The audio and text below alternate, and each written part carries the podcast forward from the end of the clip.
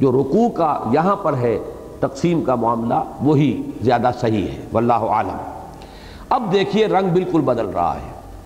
اب حضور سے خطاب ہے، قل انما ادعو ربی۔ کہہ دیجیے اے نبی، اب یہاں سے جو کلام شروع ہو رہا ہے، ویسے تو یہ بات بڑی وزنی ہے، ایک صاحب نے لکھی ہے کہ در حقیقت یہ جنات کا کلام بھی تو قریش کو سنوایا جا رہا ہے۔ یہ گویا کہ ان کے سامنے ایک تصویر رکھی جا رہی ہے، ایک آئینہ رکھا جا رہا ہے جس میں وہ اپنی شکل دیکھ سکتے ہیں۔ کہ ایک معاملہ ان جنات کا ہے، انہوں نے قرآن سنا اور اس طرح ایمان لایا۔ اور ایک بدبختو تم ہو کہ سال ہا سال ہو گئے ہیں، اللہ ہمارا نبی ہلکان ہو گیا، تمہیں قرآن سناتے ہوئے۔ اور تمہارا حال یہ ہے کہ اور ما زادہم اللہ نفورا، تمہاری نفرت میں اور فرار میں اور تم جو ہے بھاگے چلے جا رہے ہو اور اس سے اعراض کر رہے ہو، اسی اعراض میں تمہارا جو ہے اضافہ اضافہ ہوتا چلا جا رہا ہے۔ تو یہ گویا کہ ایک سائملٹینیس کنٹراسٹ ہے کہ انہیں یہ تصویر دکھائی گئی ہے، اس آئینہ دکھایا گیا ہے کہ اس میں اپنی تصویر دیکھیں۔ تو گویا کہ یہ بھی بالواسطہ بات انہی سے ہو رہی تھی۔ لیکن اب حضور سے کہا جا رہا ہے کہ ان سے خطاب کیجیے، یہ جو آپ کی قوم ہے، جیسے کہ ان جنات نے اپنی قوم سے خطاب کیا، اے محمد صلی اللہ علیہ وسلم، آپ کو جس فرض منصبی پر معمور کیا گیا ہے، آپ اسے ادا کیجیے۔ قل انما ادعو ربی۔ کہہ دیجیے، میں تو اپنے رب ہی کو پکارتا ہوں۔ ولا اشرک بہی احدا اور میں ہرگز اس کے ساتھ کسی کو شریک نہیں ٹھہراؤں۔ بات وہی ہے کہ جو جنات کی نقل ہوئی تھی۔ آمنا بہی ولن نشرک بربنا احدا ہم اپنے رب کے ساتھ کسی کو شریک نہیں ٹھہرائیں گے۔ اے نبی، وہی بات آپ کہیے، اسی جزم کے ساتھ کہیے، اسی عزم کے ساتھ کہیے، اسی پورے پختہ قوت ارادی کے ساتھ کہیے۔ یہاں در حقیقت الفاظ جو ہے اس کے اندر وہی ہے، عزم بالجزم۔ جیسے کہ سورہ زمر کے آخر میں آیا ہے، وہاں ذرا دوسرا انداز ہے۔ کہ اے لوگو، قل فغیر اللہ تامرونی اعبد ایوہ الجاہلون۔ اے نبی، ان سے کہہ دیجیے کہ اے جاہلو، اے حرص و ہوا کے بندو، کیا مجھ سے بھی تم توقع رکھتے ہو؟ مجھے بھی مشورہ دے رہے ہو کہ اللہ کے سوا کسی اور کو میں پکاروں اور کسی اور کی بندگی کروں؟ تو کیا مجھ سے بھی یہ توقع تمہیں؟ یہ سارا تمہارا دباؤ اسی لیے کہ مجھے زیادہ حق سے اور سرات مستقیم جو ہے توحید کی، اس سے مجھے بھی منحرف کر دو۔ تو وہی بات ہے، قل انما ادعو ربی ولا اشرک بربی احدا۔ قل انی لا املک لکم غرم ولا رشدا۔ اے نبی، ان سے یہ بھی کہہ دیجیے کہ مجھے کوئی اختیار حاصل نہیں ہے تمہارے بارے میں نہ کوئی ضرر پہنچانے کا، نہ ہدایت دینے کا۔ یہاں مولانا فراہی رحمۃ اللہ علیہ کا جو اسالیب قرآن کا ایک خاص مضمون ہے، اس میں ایک اسلوب جو ہے بہت ہی عمدگی سے جو انہوں نے بیان کیا، اس کی مثالیں بار بار قرآن میں آئی ہیں، یہاں میں اس کو آپ کے سامنے بیان کر رہا ہوں کہ قرآن مجید الفاظ کی اکانومی کے لیے کہ زیادہ الفاظ نہ آئیں، ایسا کرتا ہے کہ مقابل کے الفاظ کو حذف کر دیتا ہے اور وہ گویا کہ سامع یا قاری جو ہے، اس کی ذہانت پر چھوڑ دیتا ہے کہ ایک تصویر کا رخ دکھا دیا گیا، دوسرے کو وہ خود اپنی امیجنیشن سے، اپنے تصور سے اس کو پورا کرے۔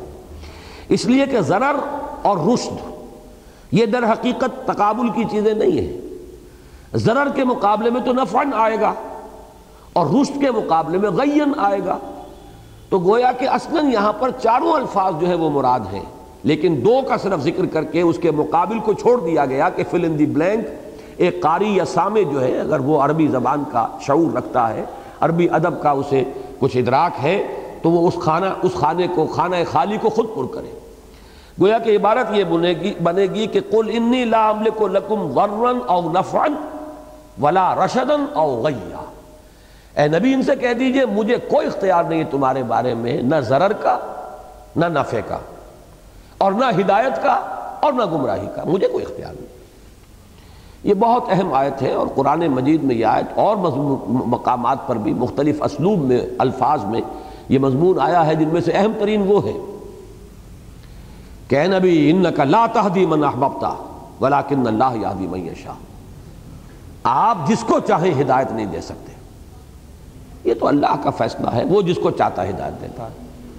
اور اس میں جیسا کہ بارہا میں نے عرض کیا ہے کہ اس آیت کا مفہوم سمجھ ہی میں نہیں آ سکتا اگر ابو طالب کی شخصیت سامنے نہ ہو کہ سب سے زیادہ جس شخص کے بارے میں حضور کے دل میں خواہش تھی کہ ایمان لائے، چچا پھر یہ کہ مددگار رہے ہیں، مسلسل، پروٹیکشن دی ہے، مسلسل، خاندان کی پشت پناہی دس برس تک، ورنہ تو واقعہ یہ ہے، ویسے تو اللہ تعالیٰ اور ذریعے سے بچاتا، اس کا اختیار جو ہے وہ کسی ایک ہی ذریعے تک تو محدود نہیں ہے۔ لیکن یہ ہے کہ جو ذریعہ اختیار ہوا، ورنہ تکہ بوٹی کرنے کے لیے پھر پڑتے ہو جو چیز انہیں روکے ہوئی تھی وہ یہی تھی کہ خانہ جنگی شروع ہو جائے گی، بنو ہاشم جو ہے پشت پناہ ہے اور یہی وجہ ہے کہ جب وہ مقاطعہ ہوا ہے تین برس کا اور شیب بنی ہاشم کے اندر، محاصرے کے اندر، تو پورا خاندان بنو ہاشم تھا۔ یہ نہیں تھا کہ صرف اہل ایمان ہو بلکہ تمام خاندان بنی ہاشم اس لیے کہ انہوں نے حضور کا ساتھ دیا، ساتھ چھوڑ نہیں رہے تھے۔ قریش کے سرداروں کا تقاضا یہی تھا، ابو طالب سے کہ آپ علیحدہ ہو جائیں، ہم جانے، یہ جانے۔ لیکن یہ کہ انہوں نے آخری وقت تک ساتھ نہیں چھوڑا۔ یہ بہت بڑا احسان ہے ہم سب کی گردنوں پر، ابو طالب کا۔ لیکن اب آپ خود سوچئے کہ ہم اگر یہ احساس کر رہے ہیں تو حضور صلی اللہ علیہ وسلم کا یہ احساس کس درجے کا ہوگا اور کتنی خواہش تھی آپ کے دل میں کہ میرے یہ چچا جو ہے کلمہ شہادت ادا کیے بغیر دنیا سے نہ جائیں۔ آخری وقت تک روایات یہی ہے کہ حضور نے یہ فرمایا کہ چچا جان، میرے کان میں پڑھ دیجیے یہ کلمہ شہادت، تاکہ میں اللہ کے ہاں گواہی دے سکوں۔ بہرحال اللہ کا فیصلہ تھا۔ تو یہ اگر واقعہ ذہن میں ہے تو آیت سمجھ میں آئے گی، انکا لا تہدی من احببت ولیکن اللہ یہدی من یشا تو وہی بات ہے، قل انی لا املک لکم ضرا ولا رشدا۔ مجھے کوئی اختیار نہیں۔ اب اس کے پس منظر میں کیا ہے؟ کہ وہ لوگ تنگ آ کر یہ کہا کرتے تھے۔ کہ اگر اے محمد تم سچے ہو تو ہم نے تمہیں جھٹلا دیا۔ لے آؤ پھر عذاب جس کی کہ ہمیں خبر دے رہے۔ کہاں رکا ہوا ہے وہ عذاب؟ کہاں وہ جہاز لنگر انداز ہو گیا جو آئی نہیں رہا؟ تم ہمیں دھمکیاں دے رہے ہو، اتنا عرصہ تمہیں ہو گیا۔ ہم نے کہہ دیا، ہمیں نہیں قبول تمہاری بات، ہم نے انکار کر دیا۔ اب لے آؤ عذاب۔ اس کے بارے میں ویسے تو یہ کہ سال سائل بعذاب واقع، وہ بھی اس کی، اس آیت کو بھی اس کے حوالے سے اچھی طرح سمجھیے۔ لا عملے کو اگر میرے اختیار میں ہوتا تو شاید وہ عذاب آ چکا ہوتا۔ وہ میرے اختیار میں ہے نہیں۔ اس کا فیصلہ میرے رب نے کرنا ہے۔ آگے چل کر آئے گا۔ ان ادری کہہ دیجیے، مجھے نہیں معلوم کہ وہ قریب ہے یا بعید ہے۔ میں تو یہ بھی نہیں جانتا کہ کب آئے گا۔ اس کا فیصلے کا اختیار بھی اس کے ہاتھ میں ہے۔ اس کے وقت کی تعین بھی اس کے ہاتھ میں ہے۔ آگے آئے گا کہ میرا تو فرض منصبی کچھ اور ہے، وہ میں ادا کر رہا ہوں۔ قل انی لا املک لکم ضرا ولا قل انی لن یجیرنی من اللہ احد ولن اجد من دونہ ملتحدا۔ اصل میں مقام نبوت اور رسالت کو قرآن مجید کی ان آیات کے حوالے سے سمجھنا چاہیے۔ میں نے جیسے کہ پہلے بھی ایک دن عرض کیا تھا، مسلمانوں نے بڑی ہوشیاری کے ساتھ وہ جو مقام عبدیت ہے اور مقام بندگی اس سے اٹھا کر نبی اکرم صلی اللہ علیہ وسلم کو بھی ایک معبود کی حیثیت دے دی ہے۔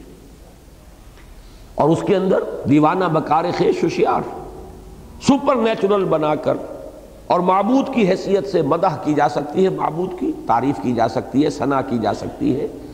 معبود جو ہے، اس کا اتباع نہیں کیا جا سکتا۔ خدا کی تو حمد ہو سکتی ہے، ثنا ہو سکتی ہے، تعریف ہو سکتی ہے گڑ گڑایا جا سکتا ہے، دعا کی جا سکتی ہے، مناجات کی جا سکتی ہے۔ اس کی پیروی کیسے کریں گے؟ لہذا پیروی سے اپنے آپ کو بچانے کے لیے یہ سارا کچھ کیا گیا۔ جو اصل حقیقت ہے، اس کو قرآن مجید کس طرح بیان کرتا ہے؟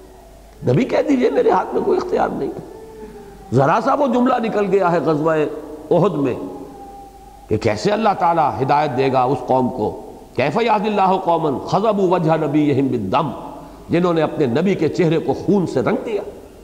فوراً پکڑ آ گئی ہے نبی، آپ کے ہاتھ میں اختیار نہیں ہے، یہ فیصلہ ہم کریں گے۔ کہ آیا انہیں عذاب دیں، عذاب کے مستحق یہ ہیں۔ لیکن یہ کہ ہو سکتا ہے ہم ان کو ہدایت دے دیں، ہم ان کی توبہ قبول کر لیں، توبہ کی توفیق دیں۔ اور اس میں بھی، اس آیت کے بھی میں عرض کیا کرتا ہوں کہ سمجھ میں نہیں آ سکتا اس کا جو اصل مفہوم ہے جب تک کہ خالد ابن ولید کی شخصیت سامنے نہ ہو۔ کہ غزوہ عہد میں جو کچھ ہوا، اس کے سب سے بڑے عالم اسباب میں اس کا سبب حضرت خالد بنے جو اس وقت تک ایمان نہیں لائے تھے۔ رسالے کے پر وہی کمانڈر تھے۔ انہوں نے چکر دیا ہے کوہ عہد کا اور آ کر وہاں جب دیکھا کہ درا خالی ہو گیا ہے، وہاں سے حملہ کیا اور پھر وہ ستر صحابہ شہید ہوئے۔ لیکن وہی خالد ہے جو ایمان لائے اور وہی خالد ہے جنہیں محمد الرسول اللہ صلی اللہ علیہ وسلم نے سیف من سیوف اللہ کا خطاب دیا کہ خالد تو اللہ کی تلواروں میں سے ایک تلوار ہے۔ تو یہ چیزیں ذہن میں رکھیے، تب در حقیقت وہ صحیح مقام متوازن سامنے آئے گا جس سے اتباع کا جذبہ ابھرے گا۔ کہ ہاں پیروی کریں اللہ کے رسول کی۔ اور وسیع یہ کہ ہر سیرت کی تقریر کا عنوان تو وہ آیت بن جاتی ہے۔ قل ان کنتم تحبون اللہ فتبعونی یحببکم اللہ۔ لیکن اتباع کے معنی کیا ہیں؟ اتباع کے تقاضے کیا ہیں؟ اس پر تو غور کرنے کے لیے کوئی تیار ہی نہیں۔ قل انی لا املک لکم ضرا ولا رشدا. قل انی لن یجیرنی من اللہ احد کہہ دیجیے کہ مجھے ہرگز نہیں بچا سکے گا کوئی بھی اللہ سے، اللہ کے پکڑ سے۔ ولن اجدا من دونہی ملتحدا۔ اور مجھے ہرگز کوئی اللہ کے سوا کوئی پناہ نہیں مل سکے گی۔ رسول کا بھی حال یہ ہے۔ وہ حدیث بھی یاد کر لیجیے کہ حضور نے فرمایا کہ کوئی شخص جنت میں داخل نہیں ہوگا جب تک کہ رحمت خداوندی کی دستگیری نہ کرے۔ اور کسی پوچھنے والے نے بڑی ہمت کر کے صحابہ میں سے کسی نے یہ سوال کر لیا، کیا حضور آپ بھی؟ فرمایا ہاں میں بھی محتاج ہوں اللہ کی رحمت۔ تو یہاں جو معاملہ آ رہا ہے، وہ تو بہت ہی سخت ہے۔ انی لن یجیرنی من اللہ احد۔ یہ اجارہ یجیرو، پناہ دینا، بچا لینا۔ اللہم اجرنا من النار، اے اللہ ہمیں آگ سے بچا۔ تو وہی لفظ ہے، لن یجیرنی من اللہ، کوئی مجھے بچا نہیں سکے گا اللہ کی پکڑ سے۔ وَلَنْ أَجَدَ مِن دُونِهِ مُلْتَحَدًا، اور کہیں میں نہیں پاؤں گا کوئی جگہ سر چھپانے کی۔ یہ لحد کہتے ہیں ٹیڑھی جگہ کو، یہ لحد جو ہماری قبریں بنتی ہیں۔ ایک تو وہ سیدھی سی ہوتی ہے، اسے لحد نہیں کہتے۔ لحد وہ بغلی جو ہوتی ہے، جس میں نیچے اتار کے پھر ایک سائڈ کے اوپر قبر ہوتی ہے، وہ لحد ہے۔ الہاد کے معنی بھی ایک کج راستہ اختیار کر لینا، کج روی یلحدون فی اسمائہم۔ اور کوئی ایسا کونا کھدرا ہی ہوتا ہے جہاں آدمی جا کے چھپتا ہے۔ اگر کوئی آپ کو پکڑ، کوئی پیچھے ہے، قاتل آپ کا تعاقب کر رہا تو کہیں ایسی جگہ پر ہی چھپیں گے۔ تو یہیں سے پھر اس کے اندر پناہ گاہ کا تصور پیدا ہوا کہ جو سامنے سے نظر نہ آئے۔ جیسے کہ لحد نظر نہیں آتی، اوپر سے اوپر سے تو گڑھا نظر آئے گا، میت جو ہے وہ تو سائڈ پر ہے۔ تو اسی سے ملتحد کا لفظ ہے۔ وہ جگہ جہاں پر آدمی سر چھپا سکے، جا کے پناہ لے سکے، بچ سکے۔ تو قل لن یجیر، انی لن یجیرنی من اللہ احد ولن اجد من دونہ ملتحدا اور میں ہرگز نہیں پاؤں گا اللہ کے سوا کوئی پناہ گا چنانچہ ایک دعا میں بھی آتا ہے، ولا ملجا من کا ولا ماوا اللہ الیک۔ اے رب، تجھ سے بچنے کی کوئی جگہ اور تجھ سے کوئی پناہ گاہ کوئی نہیں ہے سوائے تیرے ہی حضور میں۔ اس کا بڑا پیارا نقشہ میں نے ایک مرتبہ کھینچا تھا کہ آپ نے دیکھا ہوگا چھوٹے بچے کو ماں مارتی ہے، لیکن وہ لپٹتا ہے ماں سے۔ جائے کہاں کوئی اور ہو آدمی تو جو مارتا ہے، اس سے بھاگتا ہے وہ۔ لیکن بچے کے لیے تو وہی مل جا ماں باپ وہی تو ہے، کہاں جائے؟ ماں مار رہی ہے، لیکن وہ اور لپٹتا ہے ماں کے ساتھ۔ تو یہی معاملہ پروردگار تجھ سے بچ کر جانے کی جگہ ہے کہاں سوائے تیرے ہی پاس، تیرے ہی حضور میں، تیرے ہی دامن رحمت میں، تیرے ہی دامن عفو کرم میں، اور اس کے سوا تو کوئی جگہ ہے ہی نہیں۔ لا مل جا من کا ولا ماوا اللہ الیک۔ اے رب، نہیں ہے تجھ سے کہیں پناہ کی جگہ اور کہیں جہاں پہ آدمی کوئی کسی کا سہارا ڈھونڈے، مگر تیرے ہی جناب میں، تیرے ہی پاس۔ تو قل انی لن یجیرنی من اللہ احد ولن اجد من دونہ ملتحدا۔ اب اس کا ٹکڑا جو ہے اگلی آیت کے ساتھ جوڑیے الا بلاغم من اللہ ورسالاتی سوائے اس کے کہ اللہ کی طرف سے تبلیغ کا فریضہ سر انجام دوں اور اس کے پیغامات کو پہنچانے کی ذمہ داری پوری کر دوں، تب بچوں گا ورنہ نہیں بچ سکوں گا۔ اس لیے کہ بہت بڑی ذمہ داری ہے جو میرے کندھے پر ہے۔ میں یہ ذمہ داری ادا نہ کروں تو مجھے کون پناہ دے گا؟ ایک فرض منصبی ہے۔ یہ بات میں نے بارہا بیان کی ہے۔ اپنی تقاریر میں، دعوتی تقاریر جو ہوتی ہیں، اور شہادت حق کا تصور۔ سورہ آراف کی آیت۔ فَلَنَسْأَلَنَّ الَّذِينَ أُرْسِلَ إِلَيْهِمْ وَلَنَسْأَلَنَّ الْمُرْسَلِينَ۔ ہم پوچھ کر رہیں گے ان سے بھی جن کی طرف رسولوں کو ہم نے بھیجا۔ اور پوچھ کر رہیں گے رسولوں سے بھی۔ بہت بڑی ذمہ داری ہے رسول کے کندھے پر آئی ہے۔ پیغام پہنچا دے تو بری ہو گیا، نہ پہنچائے تو اس قوم کی گمراہی کا ببال آئے گا سر کے اوپر۔ تمہارے ذمہ تھا پیغام پہنچانا، تم نے پہنچایا کہ نہیں پہنچایا؟ جس کی بہت سادہ سی مثال میں دیا کرتا ہوں، جو حضرات نئے شامل ہو رہے ہیں، ان کے لیے بیان کر رہا ہوں۔ پرانے ساتھیوں کو تو یہ چیزیں حفظ ہوں گی کہ اگر آپ اپنے کسی عزیز کو کوئی پیغام بھیجتے ہیں کہ کل شام تک یہ کام ضرور کر دینا ہے، ضرور کر دینا ہے، ورنہ میرا کوئی نقصان ہو جائے گا۔ کسی کے ہاتھ آپ نے یہ پیغام بھیجا، کام نہیں ہوا، آپ کا نقصان ہو گیا۔ اب آپ غصے میں بھرے ہوئے، بھنائے ہوئے جائیں گے اور اس کے اوپر برسیں گے کہ خدا کے بندے، میں نے تمہیں پیغام بھیجا تھا۔ تم نے کام نہیں کیا، میرا نقصان ہو گیا۔ لیکن اگر وہ ایک جملہ کہہ دے کہ بھائی مجھے تو آپ کا پیغام ملا ہی نہیں، تو بتاشے کی طرح بیٹھ جائیں گے کہ نہیں؟ اب کیا کہیں گے اس سے؟ کوئی حرف ملامت اس شخص سے کہہ سکتے ہیں آپ؟ اس کی تو ذمہ داری ہوتی ہے اگر پیغام پہنچ جاتا۔ اب آپ آئیں گے بھرے ہوئے غصے میں اس شخص کے پاس۔ جس کے ذریعے سے پیغام بھیجا تھا۔ شریف آدمی، اتنی نازک ذمہ داری تھی، میں نے تیرے سپرد کی، تو نے وہ پیغام نہیں پہنچایا۔ بالفرض وہ کہہ دے، میں نے تو پہنچا دیا تھا، تو وہ بری۔ تو یہ ٹرائنگل ذہن میں رکھیے۔ پیغام بھیجنے والا، جس کے ذریعے پیغام بھیجا گیا اور جس کو بھیجا گیا، یہ تین ہے پیغام بھیجنے والا اللہ ہے، جس کے ذریعے بھیجا وہ رسول ہے جن کو بھیجا وہ ان کی امتیں ہیں، قوم ہیں، لوگ ہیں، انسان ہیں۔ رسول پیغام پہنچا دے تو بری ذمہ داری یہی ہے۔ نہ پہنچائیں بالفرض تو پکڑے جائیں گے وہ، دوسرے بچیں گے۔ اب دیکھیے اس کی مثال ہے وہ، بعض حضرات شاید پسند نہ کریں اس کو۔ قرآن مجید نے مضامین کو واضح کرنے کے لیے ایک ایک مثال رکھی ہوئی۔ پیغام کے پہنچانے میں تھوڑی سی کسر رہ گئی تھی حضرت یونس علیہ السلام سے۔ وقت معینہ سے پہلے اللہ تعالیٰ کی ایکسپریس پرمیشن سے پہلے قوم کو چھوڑ کر چلے گئے۔ تو اب جو وہ اکاؤنٹنگ کا نظام ہے، ایک طرف ڈیبٹ ہوا، دوسرا کریڈٹ ہو گیا۔ ڈیبٹ ہوا رسول کے ذمے، پکڑ لیے گئے۔ رہتے اسی مچھلی کے پیٹ میں۔ للب صفیبت نے ہی لا یوم یبعثون اور وہاں وہ لا الہ الا انت سبحانک، انی کنت من الظالمین۔ کریڈٹ مل گیا ان کو اس قوم کو کہ عذاب کے آثار شروع ہو چکے تھے۔ کسی قوم پر ایسا نہیں ہوا کہ عذاب کے آنے کے بعد عذاب کے آثار شروع ہو اور پھر عذاب ٹل جائے۔ تو ڈیبٹ کا تو ایک کورسپونڈنگ کریڈٹ ہوگا لازمن ادھر ڈیبٹ ہوا، ادھر کریڈٹ ہو گیا قوم۔ تو اگر خدا نہ خواستہ رسول کی طرف سے پہنچانے میں اور، یہ تو کچھ نہیں، اتمام حجت ہو چکا تھا، بات پہنچائی جا چکی تھی۔ تھوڑی سی بات یہی ہے کہ ابھی واضح اجازت نہیں آئی تھی اللہ کی اپنے قوم کو چھوڑ کر جانے کی، جیسے حضور انتظار کرتے رہے۔ باقی صحابہ کو اجازت دے دی تھی، چلے جاؤ مدینے۔ لیکن حضرت ابو بکر بیان کرتے، میں پوچھتا رہا پوچھتا رہا، حضور اجازت آ گئی آ گئی، نہیں، ابھی نہیں آئی، ابھی نہیں آئی۔ اچانک ایک روز دوپہر کے وقت آپ کو دیکھا گیا کہ چلے آ رہے ہیں، اپنے کپڑا لپیٹا ہوا ہے اپنے سر کے گرد۔ اور آ کر بتایا کہ وہ اجازت آ گئی۔ تو اجازت جب تک ایکسپریس پرمیشن جس کو کہا جائے گا، اس کے بغیر رسول اپنی جگہ چھوڑ نہیں سکتا۔ اسے وہیں رہنا۔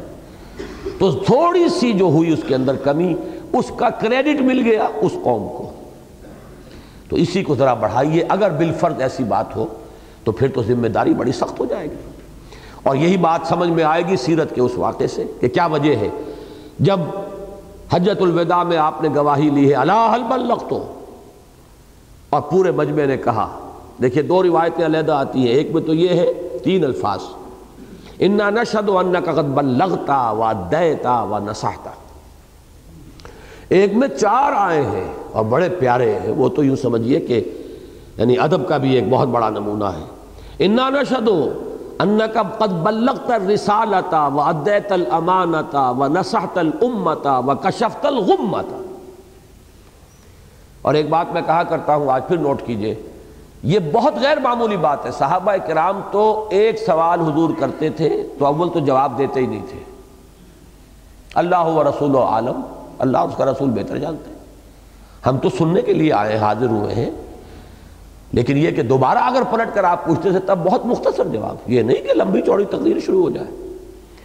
یہاں بالکل برعکس ہے کہ ایک سوال کا جواب تین یا چار جواب دے رہے ہیں۔ اللہ بلغ تو انا نشد نشد و ان کا قد بلغتا و دیتا و نسحتا انا نشد و ان کا قد بلغتا رسالت رسالت کی تبلیغ کا حق ادا کر دیا. وہ ادیت الامانت امانت ادا فرما دی. تو امانت ہے اللہ کی. بندوں کے لیے ہے. رسول کے پاس امانت ہے. وہ نصحت الامتا امت کا حق نصیحت ادا کر دیا. وہ کشفت الغمتا اور تاریکیوں کے پردے جو ہیں، گمراہیوں کے تاریکیاں جو ہیں، ان کو چھانٹ کر اور ہدایت کا سورج جو ہے اس کو طلوع فرما دیا۔ اس کے بعد اب آپ نے بارگاہ خداوندی میں عرض کیا ہے اللہ مشہد اے اللہ تو بھی گوار ہے۔ یہ در حقیقت اس کو میں تعبیر کیا کرتا ہوں سائی آف ریلیف انگریزی میں یہ الفاظ جو ہیں اس کی صحیح تعبیر ہے۔ سائی آف ریلیف بہت بڑا بوجھ تھا، آج اتر گیا۔ اے اللہ، یہ گواہی دے رہے کہ میں نے پہنچا دیا۔ میرا بوجھ اتر گیا۔ اور اس کے بعد پھر وہ بات آئی جو اب امت کے ذمے فلیبلغی شاہد الغائبہ اب پہنچائیں وہ جو یہاں ہیں، ان کو جو یہاں نہیں ہے میری ذمہ داری آج ختم ہوئی وہ ذمہ داری ہے جس کا ذکر یہاں آیا ہے قل انی لن یجیرنی من اللہ احد ولن اجد من دونہ ملتحدا الا بلاغا من اللہ ورسالہ میرے پاس تو کوئی راستہ ہے ہی نہیں I don't have any alternative. I don't have any other option. I have to do my duty. میں تو اس کے اوپر معمور ہوں، مجھے تو یہ کام کرنا ہے۔ تم مذاق اڑاؤ، تم میری تکہ بوٹی کرنے کے جو بھی کوشش کر سکتے ہو کر لو۔ تمہیں جو کرنا ہے، جو بھی، جو بن سکے تو، جو بھی کر سکتے ہو کر گزرو۔ لیکن مجھے تو اپنا فرض ادا کرنا ہے، اس لیے کہ میں خود اللہ سے ڈرتا ہوں۔ مجھے تو خود اس کی پکڑ کا اندیشہ ہے۔ وہ کیا ہے؟ انی اخاف و نسیت ربی عذاب یوم عظیم اگر میں اپنے رب کی نافرمانی کروں گا تو مجھے بھی ڈر ہے اس بڑے دن کے عذاب کا۔ لہذا مجھے اپنا ذمہ داری ادا کرنی۔ بعض حضرات نے اس اللہ کا تعلق جوڑا ہے۔ انما عدو ربی ولا قل انی لا املک لکم ذرم ولا رشدہ کے ساتھ۔ اللہ بلاغم من اللہ۔ اور درمیانی آیت کو انہوں نے ایک جملہ معترضہ لیا ہے۔ کہ نبی ان سے کہہ دیجیے کہ مجھے کوئی اختیار نہیں ہے تمہارے بارے میں، نہ کسی ضرر کا، نہ نفع کا، نہ رشت کا، نہ گمراہی کا اللہ بلاغم من اللہ و رسالات ہی سوائے اس کے کہ میں اللہ کی طرف سے تبلیغ کا فریضہ سر انجام دوں اور اس کے پیغامات تمہیں پہنچا دوں۔ مجھے قدرت حاصل ہے، اختیار حاصل ہے، تو اسی بات کی حاصل ہے۔ ایک رائے یہ ہے، لیکن میرے نزدیک اس کو دور جوڑنا جو ہے وہ مناسب نہیں، بالکل صحیح مضمون یہاں پر جڑ رہا ہے۔ قل انی لن یجیرنی من اللہ احد ولن اجد من دونہ ملتحدا الا بلاغم من اللہ ورسالاتی میرے لیے تو پناہ اگر ہے، میرے لیے عافیت اگر ہے، میری کامیابی اگر ہے، میں اگر اللہ کے پکڑ سے بچ سکتا ہوں، تو ایک ہی راستہ ہے کہ جو بھی ذمہ داری میرے کاندھوں پر آئی ہے، میں اسے ادا کروں۔ اور اللہ کی طرف سے فریضہ تبلیغ کو ادا کروں، اس کے پیغامات کو پہنچانے کا حق ادا کروں۔ اب اس میں تھوڑا سا لمحہ فکری آئے ہمارے لیے بھی۔ اگر ہم امت محمد میں شامل ہونے کا اللہ صاحب صلاحت وسلام کوئی بھی زوم اپنے اندر رکھتے ہیں، تو سوچنا چاہیے کہ اس احساس ذمہ داری کا کوئی لاکھواں حصہ بھی ہمارے اندر ہے۔ کیونکہ اب یہ ذمہ داری امت پر ہے۔ تمام نوع انسانی تک اس کو پہنچانا اس کی ذمہ داری امت پر ہے۔ وَمَن يَعْصِ اللَّهَ وَرَسُولَهُ فَإِنَّ لَهُ نَارَ جَهَنَّمَ خَالِدِينَ فِيهَا أَبَدًا باقی رہ گیا وہ کہ جو کوئی بھی معصیت اختیار کرے گا اللہ کی اور اس کے رسول کی نافرمانی کرے گا تو اس کے لیے جہنم کی آگ ہے جس میں وہ رہیں گے ہمیشہ ہمیشہ۔ یہ تو وہ انجام ہے جو تمہارا ہو کر رہے گا اگر تم میری بات کو اسی طرح رد کرتے رہے، ٹھکراتے رہے اور تم نے اس کو ماننے سے انکار کیا۔ حتیٰ اذا راؤ ما یوعدون اب یہاں تبصرہ ہو رہا ہے ان پر کہ یہ بڑے، اس وقت تو بڑے غرے میں ہیں، ان کا غرور ہے، ان کا سرمایہ، ان کی دولت، ان کا اقتدار، ان کی چودراہٹ۔ وہ کہا کرتے تھے کہ محمد، یہ ابو جہل کے الفاظ آتے ہیں۔ دیکھو، میری پارٹی، میری مجلس میں کیسے لوگ کیسے لوگ ہیں، کتنے لوگ جمع ہیں، دیکھتے نہیں؟ تمہارے پاس کون ہے؟ پھٹے حال، کچھ غربا، مساکین جمع ہو گئے۔ کیا تقابل ہے تمہارا ہمارے سے؟ کیا مقابلہ ہے؟ یہ سورہ مریم میں بھی تفصیل سے آیا ہے۔ کہ وہ یہ کہا کرتے تھے کہ دیکھو کس کے پاس نفری زیادہ ہے، کس کے پاس بال زیادہ ہے۔ معلوم ہوا کہ اللہ کی نگاہ کرم کس پر ہے۔ تم تو تمہارے پاس نہ سرمایہ، جو بھی کچھ ہے وہ بیوی کی دولت ہے، اگر ہے بھی، تمہاری اپنی تو کوئی دولت نہیں، کوئی جائیداد نہیں، کوئی حیثیت نہیں، کوئی سرمایہ نہیں۔ کوئی تمہارے پاس قریش کے مناسب میں سے کوئی منصب نہیں۔ تو یہاں اب اس کا جواب دیا جا حتیٰ ازا راؤ بایو ادور اس وقت تو یہ بڑے تنتنے میں ہے لیکن جب وہ دیکھ لیں گے، یہاں تک کہ جب وہ دیکھ لیں گے جس چیز کا ان سے وعدہ کیا جا رہا ہے۔ اور یہ وعدے ذہن میں رکھیے، دو ہیں۔ رسول ہمیشہ دو وعیدیں، دو دھمکیاں، دو عذابوں کی خبر دیتے رہے۔ نمبر ایک، اگر تم نے ہماری بات نہیں مانی، ہلاک کر دیے جاؤ گے۔ یہ تو دنیا کی سزا ہے۔ نمبر دو، اصل عذاب جو ہے، وہ تو آخرت کا ہے ہی ہے، جہنم۔ تو حتیٰ اذا راؤ ما یعدون فسیعلمون من اضعف ناصرا و اقل عددا، تو اس روز یہ جان لیں گے اچھی طرح حقیقت کھل جائے گی کہ کون ہے وہ کہ جو اضعف و ناصرن مددگاروں کے اعتبار سے زیادہ ضعیف ہے، کمزور ہے، جس کے مددگار جو ہے وہ طاقتور نہیں ہے۔ وہ عقل و عددہ اور کون ہے اپنی نفری کے اعتبار سے، عدد کے اعتبار سے قلیل۔ یعنی در حقیقت جو صورت اس وقت ہے وہ بالکل برعکس نظر آئے گی انہیں کہ وہ معلوم ہو جائے گا کہ ہماری یہ ساری طاقت اور ہمارا یہ سارا دبدبہ ہوا منصورہ ہو کر رہ گیا۔ اور اللہ تعالیٰ وہ جیسے کہ حضرت مسیح ایک تمثیل دی تھی کہ وہی پتھر کے جس کو رد کر دیا گیا، وہی بنیاد کا پتھر بن گیا۔ جنہیں سمجھا گیا بہت حقیر، وہی ہے کہ پھر اللہ تعالیٰ نے ان کو نوازا، دنیا میں بھی غلبہ دیا اور آخرت میں تو جو ان کے لیے فوز و فلاح ہے، اس کا کوئی ہم تصور کر ہی نہیں سکتے۔ قل ان ادری قریب ما توعدون ام یجعل له ربی امدا اے نبی ان سے کہہ دیجیے، میں نہیں جانتا، یہ مجھے معلوم نہیں ہے۔ جب وہ کہتے تھے، لے آئیے عذاب، کیوں آخر دیر کیوں لگ رہی ہے؟ کہاں رک گیا وہ؟ قل ان ادری مجھے بالکل معلوم نہیں، میں نہیں جانتا۔ اقریب ما توعدون، جس چیز کی تمہیں دھمکی دی جا رہی ہے، آیا وہ قریب آ چکی ہے شے؟ ام یجعل له ربی امدا، یا میرا رب ابھی اس کے لیے ایک مدت دراز جو ہے اور حائل کیے رکھے گا۔ ہم مجھے نہیں پتا۔ میرا یہ کام ہی نہیں۔ میرا یہ کنسرن ہی نہیں۔ میرا کنسرن تو یہ پہنچاتا رہوں، جتنی مدت بھی ہے۔ جب تک اللہ کا حکم ہے، جب تک اس کا فیصلہ نہیں آتا، میں پہنچاتا رہوں گا، تبلیغ کرتا رہوں گا۔ حق بات تم تم تک اور اللہ کا پیغام تم تک پہنچاؤں گا۔ یہ میرا مجھ سے متعلق نہیں۔ اور مجھے معلوم نہیں، ان ادری اقریب ما توعدون ام یجعل له ربی امدا، میں نہیں جانتا کہ آیا قریب آ چکی ہے وہ شے جس کا تم سے وعدہ کیا جا رہا ہے یعنی دنیا کی پکڑ یا قیامت؟ یا یہ کہ ابھی میرا پروردگار اس میں کوئی طویل جو ہے وقفہ ابھی حائل فرمائے گا، میں نہیں جانتا۔ یہ مضمون اپنے کلائمیکس پر ہے سورہ انبیاء کے اختتام پر۔ فَإِن تَوَلَّوْا فَقُلْ آذَنْتُكُمْ عَلَى سَوَاءٍ۔ وَإِنْ أَدْرِي أَقَرِيبٌ أَمْ بَعِيدٌ مَا تُوعَدُونَ میں نہیں جانتا کہ جس چیز کی تمہیں دھمکی دی جا رہی ہے، وہ قریب آ چکی ہے یا دور ہے۔ انہو یعلم الجہر من القول ویعلم ما تکتمون وہی جانتا ہے۔ جو بلند آواز سے تم کہتے ہو، اس کو بھی سنتا ہے، اور جو دل میں چھپائے ہوئے، وہ بھی اس کے علم میں ہے۔ وَإِنْ أَدْرِي لَعَلَّهُ فِتْنَةٌ لَكُمْ وَمَتَاعٌ إِلَٰهِ اور میں نہیں جانتا، ہو سکتا ہے کہ ابھی یہ تمہارے لیے آزمائش کی رسی اور دراز ہو، اور متاع الہین اور ابھی کچھ عرصے کے لیے تمہیں دنیا میں رہنے، بسنے اور برتنے، کھانے، پینے کا اللہ اور موقع دے، میں نہیں جانتا۔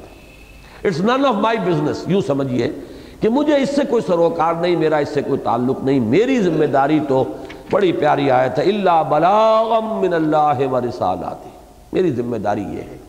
اور یہ ہے وہ کام جو مجھے کرنا ہے۔ یہ میں نہ کروں۔ تو میں اللہ کے ہاں پکڑا جاؤں گا اور کوئی نہیں ہوگا مجھے اس کی پکڑ سے بچانے والا اور کوئی ٹھکانہ نہیں ہوگا میرے لیے کہ جو میں جس کو میں پناہ گاہ بنا سکوں۔ عالم الغیب فلا یظہر علی غیب ہی احدا۔ وہ ہے غیب کا جاننے والا۔ اب یہاں پہ چونکہ الفلام آیا ہے، کل غیب کا جاننے والا۔ وہ تمام غیب کا جاننے والا ہے۔ فلا یظہر علی غیب ہی احدن تو وہ نہیں مطلع فرماتا اپنے غیب پر کسی کو اللہ من ارتضا من رسول، سوائے اس کے کہ جس کو وہ پسند کر لے رسولوں میں سے۔ فَإِنَّهُ يَسْلُكُ مِن بَيْنِ يَدَيْهِ وَمِن خَلْفِهِ رَصَدًا، تو وہ پھر چلاتا ہے، معین کر دیتا ہے، اس کے سامنے بھی اور اس کے پیچھے بھی محافظین حفاظت کرنے والے، راسد راسد کی جمع رسدہ یہ ذرا ایک ہمارے ہاں کا جو بڑا ہی ایک کنٹروورشیل سا ایشو ہے، علم غیب کا معاملہ۔ حضور کو علم غیب حاصل تھا کہ نہیں تھا، اس میں دو بالکل ایکسٹریمز ہمارے ہاں پائے جاتے ہیں۔ ایک حلقہ وہ ہے جو غیب کی کلی نفی کرتا ہے اور ایک اس حد تک پہنچ گیا کہ کل کا کل غیب حضور کو حاصل ہے، کل علم۔ اس میں جو درمیانی بات ہے وہ ایک تو یہ کہ میں نے جیسا کہ بارہا عرض کیا ہے کہ جب میں نے رجوع کیا ان کے ایک عالم دین سے کہ آپ کا اصل موقف کیا ہے بریلوی مکتب فکر کے ایک خاص نمایاں فرد سے، تو انہوں نے جو بات کہی تو اس کے بعد میرا جو ہے، میرے لیے تو کم سے کم اطمینان کا پورا سامان فراہم ہو گیا کہ اصل میں ان کے واعظین نعت گو، ان کی باتیں اور ہیں، ان پر توجہ نہیں کرنی چاہیے۔ اصل میں تو ان کے علماء سے بات کرنی چاہیے کہ ان کا موقف کیا ہے۔ انہوں نے سراحت کے ساتھ یہ کہا کہ ہم حضور کے علم کے بارے میں تین باتیں جانتے ہیں۔ حضور کا علم قدیم نہیں تھا، حادث تھا۔ حضور کا علم ذاتی نہیں تھا، عطائی تھا۔ حضور کا علم لا محدود نہیں تھا، محدود تھا۔ ان تین باتوں کے بعد اب بحث جو ہے، میں سمجھتا ہوں کہ وہ صرف بحث برائے بحث رہ جاتی ہے، اس کے سوا کچھ نہیں۔ باقی یہ کہ حضور کے علم کا ہم جو ہے وہ خود حساب کتاب شروع کر دیں، اس کی لمبائی، چوڑائی، ناپنی شروع کر دیں، تو وہ ہماری حماقت ہے۔ اس لیے کہ در حقیقت رسالت جو ہے، وہ شے از غیب ہے۔ اگر علم غیب میں سے کوئی حصہ نبی کو نہ ملے، تو وہ نبی ہے ہی نہیں۔ ہمارے لیے علم غیب، پہلی بات تو یہ نوٹ کیجیے کہ غیب کا لفظ در حقیقت مخلوق کے لیے، اللہ کے لیے تو ہے ہی نہیں۔ اللہ کے لیے کوئی شے غیب نہیں ہے۔ ہر شے آنے واحد میں اس کے سامنے، ماضی بھی، مستقبل بھی، ہماری نگاہوں سے چھپی ہوئی بھی، ہمارے سامنے بھی، ہماری بات بھی جو ہم زبان سے کہہ رہے ہیں اور ہمارا خیال بھی جو ہمارے دل میں ہے، سب کچھ اس کے سامنے، اس کے لیے تو غیب ہے ہی نہیں۔ تو غیب کا لفظ جو ہے استعمال ہوتا ہے مخلوق کے اعتبار سے۔ اس کے لیے جو چیز غیب ہے، اس میں سے اللہ تعالیٰ کچھ اپنے انبیاء کو عطا فرماتا ہے، تب وہ نبی بنتے ہیں، ورنہ وہ نبی کیسے بنے؟ فرشتے ہمارے لیے غیب ہیں، فرشتہ ان کے سامنے آتا ہے۔ فرشتے کو اس کی اصل شکل میں بھی دو مرتبہ دیکھا ہے۔ بَلَقَدْ رَاهُ نَزْلَةً أُخْرَى عِنْدَ صِدْرَةِ الْمُنْتَحَا اِذْ يَخْشَ الصِّدْرَةَ مَا يَخْشَا اب آپ کو معلوم ہے کہ فرشتے کو اصل شکل میں۔ وَلَقَدْ رَاهُ بِالْأُفُقِ الْمُبِينِ وَمَا هُوَ عَلَى الْغَيْبِ بِظَنِينَ وَمَا هُوَ بِقَوْلِ شَيْطَانِ الرَّجِيمِ فرشتہ ہمارے لیے غیب ہے۔ انسانی شکل میں تو حضور کے سامنے بھی آیا اور ہمیں بھی کیا پتہ کوئی جا رہا ہو۔ اللہ کا کوئی فرشتہ انسانی شکل میں ہو۔ لیکن اصل ملکی صورت میں حضرت جبرائیل کو حضور نے دو مرتبہ دیکھا۔ جنت کی سیر اللہ نے کرائی، دوزخ کا مشاہدہ آپ کو کرایا۔ تو یہ تمام چیزیں ہمارے لیے غیب ہیں۔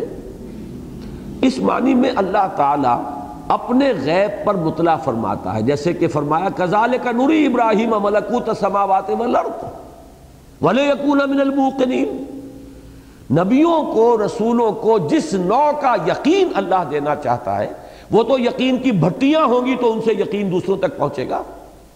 اتنی یقین ہو، اتنا یقین ہو کہ دوسروں تک متعدی ہو سکے، وہ یقین پیدا کرنے کے لیے اللہ تعالیٰ انہیں مشاہدہ کراتا ہے۔ کزال کا نوری ابراہیم ملکوت السماوات والارض ولے یقون من الموقنین۔ اسی طرح ہم ابراہیم کو ملکوت السماء والارض دکھاتے رہے، مشاہدہ کراتے رہے، تاکہ وہ پورا یقین کرنے والا بن جائے۔ تو یہ اصل میں ہے مسئلہ بہت سادہ، بہت سیدھا۔ لیکن بڑی اس کے اندر پیچیدگیاں ہیں۔ اب بعض حضرات نے عجیب ایک ڈیفینیشن کی ہے۔ جو غیب کی نفی کرتے ہیں حضور سے یا نبیوں سے یا رسولوں سے، وہ کہتے ہیں غیب وہ ہے جو از خود حاصل ہو بغیر اللہ کے بتائے۔ یہ کہاں سے ڈیفینیشن آ گئی؟ سمجھ میں نہیں آیا۔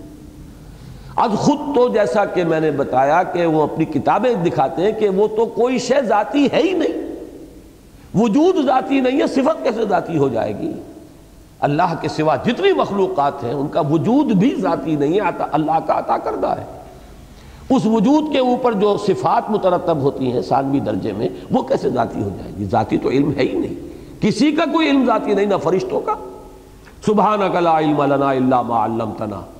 پاک ہے تو ہمیں کوئی علم حاصل نہیں سوائے اس کے، جو علم تو نے ہمیں دیا۔ لا یحیطون بشیء من علمہ الا بما شاء۔ اس کے علم میں سے کسی ذرے کا بھی احاطہ کوئی نہیں کر سکتا، سوائے اس کے جو اللہ چاہے۔ تو اللہ کا عطا کرنا ہے۔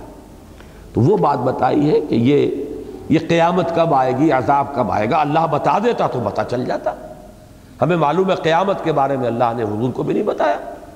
حدیث صاف ہے، قرآن مجید میں سراحت ہے۔ عذاب کے بارے میں ہو سکتا ہے کہ اللہ نے بتایا ہو، بعد میں بتایا ہو، اس وقت نہ بتایا ہو، کب وہ عذاب آنے والا۔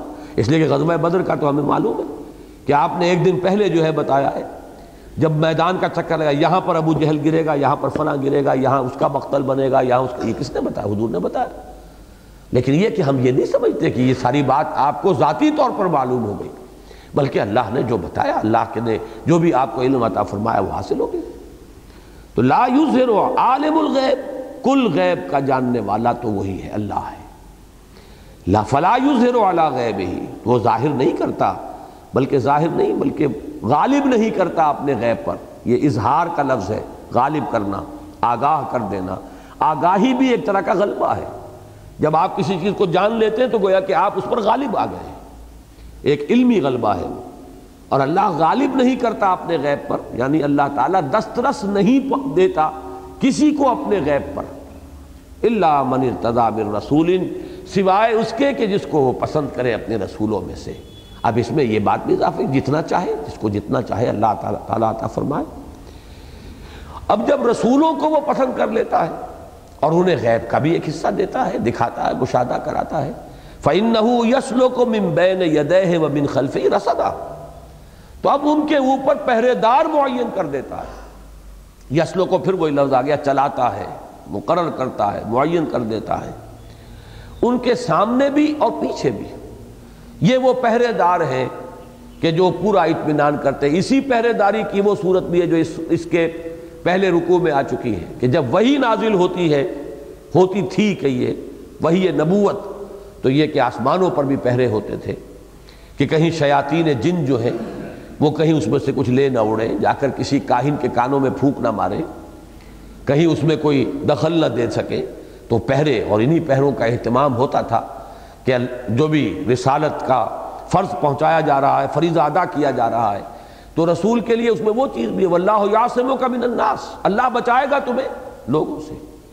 یہ جو چاہے کر دے کے لیکن اللہ تعالیٰ کا وعدہ ہے، نبی آپ اپنا فرض ادا کرتے رہیے واللہ یاسمو کا من الناس۔ اللہ تعالیٰ بچائے گا تمہیں انسانوں سے۔ اس کے لیے بھی ظاہر بات ہے کہ غیر مرئی پہرے دار ہیں جن کے ذریعے سے حضور کی تحفظ، حضور کے لیے حفاظت کا اللہ تعالیٰ نے بندوبست کیا ہے۔ تو یہ دونوں چیزیں کہ ایک تو وہ پہرا پورا ہے کہ جو بات آئی ہے صحیح صحیح آئے، صحیح صحیح ان کی زبان سے نکلے، صحیح صحیح لوگوں تک پہنچے۔ اس میں کہیں کوئی جنات جو ہے، کوئی دخل اندازی نہ کر لیں، کہیں اس کے اندر جو ہے غلط بات شامل نہ کر دیں۔ پورے پورے پہروں کا بندوبست کر لیا جاتا ہے۔ اللہ من ارتضا من رسول فإنه يسلك من بين يديه ومن خلفه رصدا۔ یہ جو مفہوم میں لے رہا ہوں، بعض حضرات نے یہاں بھی اللہ کے بارے میں یہ بات کہی ہے کہ یہ اللہ جو ہے، یہ استثناء منقطع ہے، یہ علیحدہ جملہ شروع ہو رہا ہے یہاں سے، اور یہ دونوں کو جوڑنا جو ہے وہ صحیح نہیں ہے۔ بلکہ وہاں تو بات آ گئی، مستقل اللہ اپنے غیب پر کسی کو بھی مطلع نہیں فرماتا۔ اور یہاں اللہ جو ہے، اما کے معنی میں یا لاکنہ کے معنی میں لیکن اللہ جس کو بھی رسول بنا کر بھیجتا ہے تو اس کے لیے پہلوں کا انتظام کر دیتا ہے۔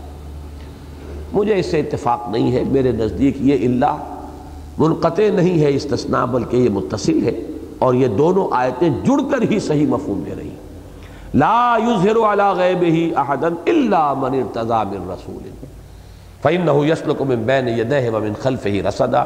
جس کے لیے القرآن یفسر بعضه بعضا کے اصول کے تحت ہمارے پاس آیت موجود ہے سورہ آل عمران کی آیت نمبر 179 179 وما کان اللہ لیطلعکم علی الغیب اللہ تعالیٰ تمہیں غیب پر مطلع نہیں فرمانے والا۔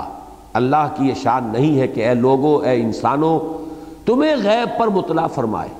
ولیکن اللہ یجتبی من رسول ہی میشا لیکن اللہ جس کو اپنے رسولوں میں سے پسند کر لیتا ہے، چن لیتا ہے جس کو چاہتا ہے۔ یعنی غیب اللہ تعالیٰ نے تمہاری دسترس میں نہیں رکھا ہے عام لوگوں کے، تبھی تو امتحان ہے۔ امتحان کیسے ہو اگر غیب جو ہے سب کے سامنے وہ آیا ہو جائے اور نمایاں ہو جائے؟ ہمارے سامنے ہی فرشتے بھی چل پھر رہے ہوں، ہم دیکھ رہے ہوں۔ اور سارے جو چھپے ہوئے، جو حقائق کائنات کے، وہ ہماری نگاہوں کے سامنے آ جائے، پھر امتحان کیا رہا؟ میں نے ایک حدیث جو ہے سنائی ملتان میں بھی اور کل فیصلہ آباد میں بھی، اس مجھے پھر وہ یاد آ گئی کہ فرشتوں کے ایمان کے بارے میں حضور نے اسی وجہ سے کہا کہ ان کا ایمان تو کوئی بہت اعلیٰ ایمان نہیں ہے۔ یہ حدیث جو ہے مشکات شریف میں آخری باب ہے، باب و ثواب حاضر الامہ، اس میں آئی۔ کہ حضور نے ایک مرتبہ صحابہ سے پوچھا ای الخلق آجب الیکم ایمانا. ذرا غور کرو، بتاؤ، سوچو، یہ حضور کا طریق تھا، سوال کرتے تھے تاکہ قوا بیدار ہو جائیں، ذہن جو ہے بیدار ہو، سوچیں لوگ، تاکہ پھر جب حضور بات بتائیں تو بالکل محفوظ ہو جائے۔ ای الخلق آجب الیکم ایمانا. تمہارے نزدیک سب سے حسین دل ربا ایمان کون سی مخلوق کا ہے؟ تو پہلی اٹیمپٹ میں جو صحابہ نے جواب دیا تو انہوں نے عرض کیا الملائکہ، فرشتوں کا۔ اسی لیے مجھے یاد آئی حدیث۔ انہوں نے فرمایا، وَمَا لَهُمْ لَا يُؤْمِنُونَ، وَهُمْ عِنْدَ رَبِّهِمْ۔ وہ کیسے ایمان نہیں لائیں گے؟ وہ تو اپنے رب کے پاس ہے ان کا ان کا کون سا کمال ہے؟ کون سا تیر مارا ایمان کا؟ حقائق سامنے روشن ہے، بات سامنے ہے، قرب ہے اللہ کے ساتھ۔ تو وہ ایمان نہ لائیں، کیسے نہ لائیں؟ یعنی ان کے لیے وہ امتحان کا مرحلہ ہے ہی نہیں، اس طرح کا۔ اب دوسرا جواب انہوں نے دیا، فل انبیاء، پھر نبیوں کا ایمان ہے۔ آپ نے فرمایا، وَمَا لَهُمْ لَا يُؤْمِنُوا وَالْوَحْيُ يَنزُلُ وہ کیسے ایمان نہ لائیں؟ وہی ان پر نازل ہوتی ہے۔ یہ اس میں بڑا توازوں کا پہلو ہے کہ حضور صلی اللہ علیہ وسلم نے اپنے معاملے کو بھی اس وقت جو ہے، وہ ایک بات سمجھانی ہے، ایک دل جوئی ہے جو امت کی کرنی ہے، اس وقت پیش نظر ہے۔ لہذا اس کو بھی رد کیا۔ اب بڑی ہمت کر کے انہوں نے کہا فنحنو پھر ہم ہیں، ہمارا ایمان۔ اس کو بھی رد کیا۔ وَمَا لَكُمْ لَا تُؤْمِنُوا وَعَنَا بَيْنَ أَظْهُرِكُمْ۔ تم کیسے ایمان نہ لاؤ جبکہ میں تمہارے سامنے موجود ہوں؟ تمہارے ماں بہن موجود اب یہ تین جواب رد کر کے حضور نے فرمایا ان عاجب الخلق الی ایمانا لاخواننا الذین یاتون من بعدی یجدون صحفا فیہ کتاب اللہ فیومنون بما فیہا۔ بڑی اہم حدیث ہے۔ میرے نزدیک تو حسین ترین ایمان ہمارے ان بھائیوں کا ہوگا جو میرے بعد آئیں گے۔ انہیں کچھ کتابیں ملیں گی، اوراق ملیں گے، صحیفے ملیں گے، جن میں اللہ کی کتاب درج ہوگی۔ فیومنون بما فیہا، وہ ایمان لائیں گے اس پر جو اس میں ہے تو یہ ہے آجم الخلق الیہ ایمانا، حضور نے فرمایا وہ لوگ۔ بہرحال اس میں دلجوئی ہے بعد کے آنے والوں کی اور ایک حوصلہ افزائی ہے کہ یہ نہ سمجھو کہ جو مراتب عالیہ ہیں، ان کے دروازے بند ہو گئے۔ ہمت کرو۔ تیسری بات یہ کہ نشاندہی ہو گئی، ایمان کہاں سے ملے گا؟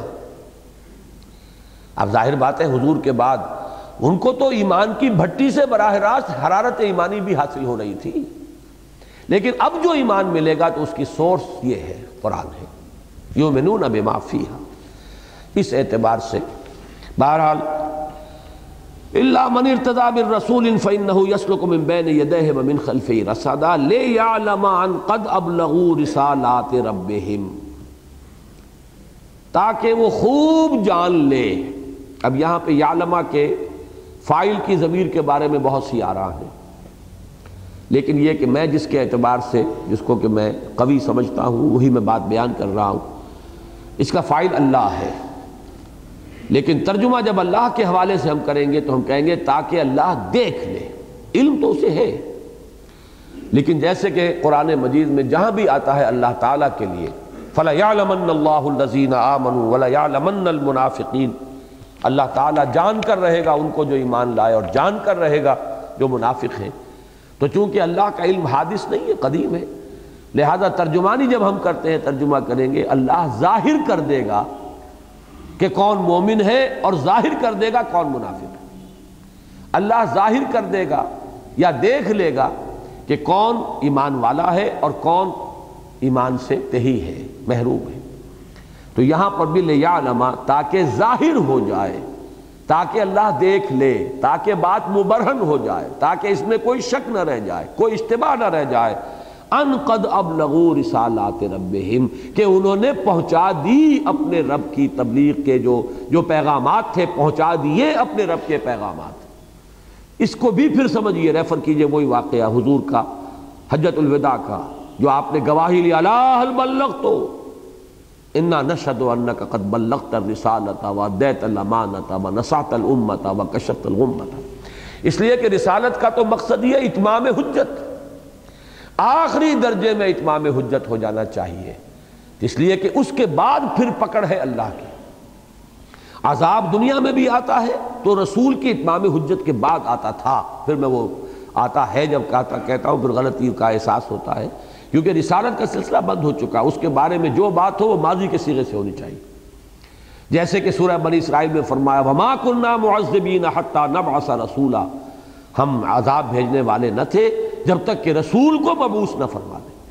رسول آئے، حق مبرہن ہو جائے، کوئی اشتباہ نہ رہ جائے، اس کی شخصیت بے داغ ہو، اس کے اوپر کوئی شک کرنے کی گنجائش نہ ہو، اس کی صداقت اور امانت کے اندر کہیں کوئی اشتباہ پیدا نہ ہو، پھر وہ بات کو مبین انداز میں، واضح انداز میں، سلیس انداز میں کھول کھول کر بیان کر دے۔ اپنے کردار سے اس کا ایک نمونہ پیش کر دے۔ ہر اعتبار سے حجت قائم ہو جائے۔ پھر بھی نہیں مانتے تو اب اس کے مستحق ہیں کہ ان کو ملیا میٹ کر دیا جائے، نسیم منسیہ کر دیا جائے۔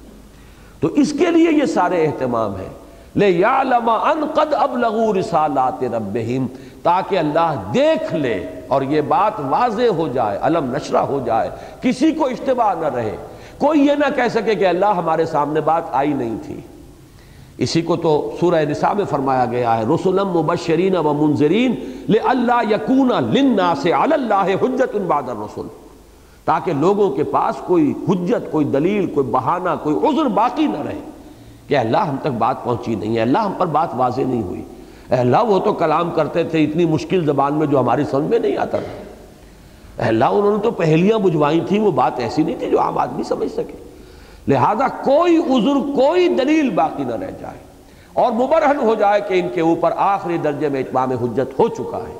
یہ ہے وہ مقصد جس کے لیے یہ پہرے آسمانوں پر بھی بٹھائے جاتے ہیں کہ جنات نہ کچھ لے اڑے یہ ہے مقصد کہ جب رسول تبلیغ کرتے ہیں تو ان کے بھی آگے پیچھے اللہ کے جو یہ مخفی، جو سول سروس ہے، اللہ کی سیکرٹ سروس جو ہے، اس کے ممبرز جو ہیں، اس کے ایجنٹس جو ہیں اس کی حفاظت کے لیے آگے پیچھے چلتے ہیں تاکہ بات صحیح صحیح ادا ہو۔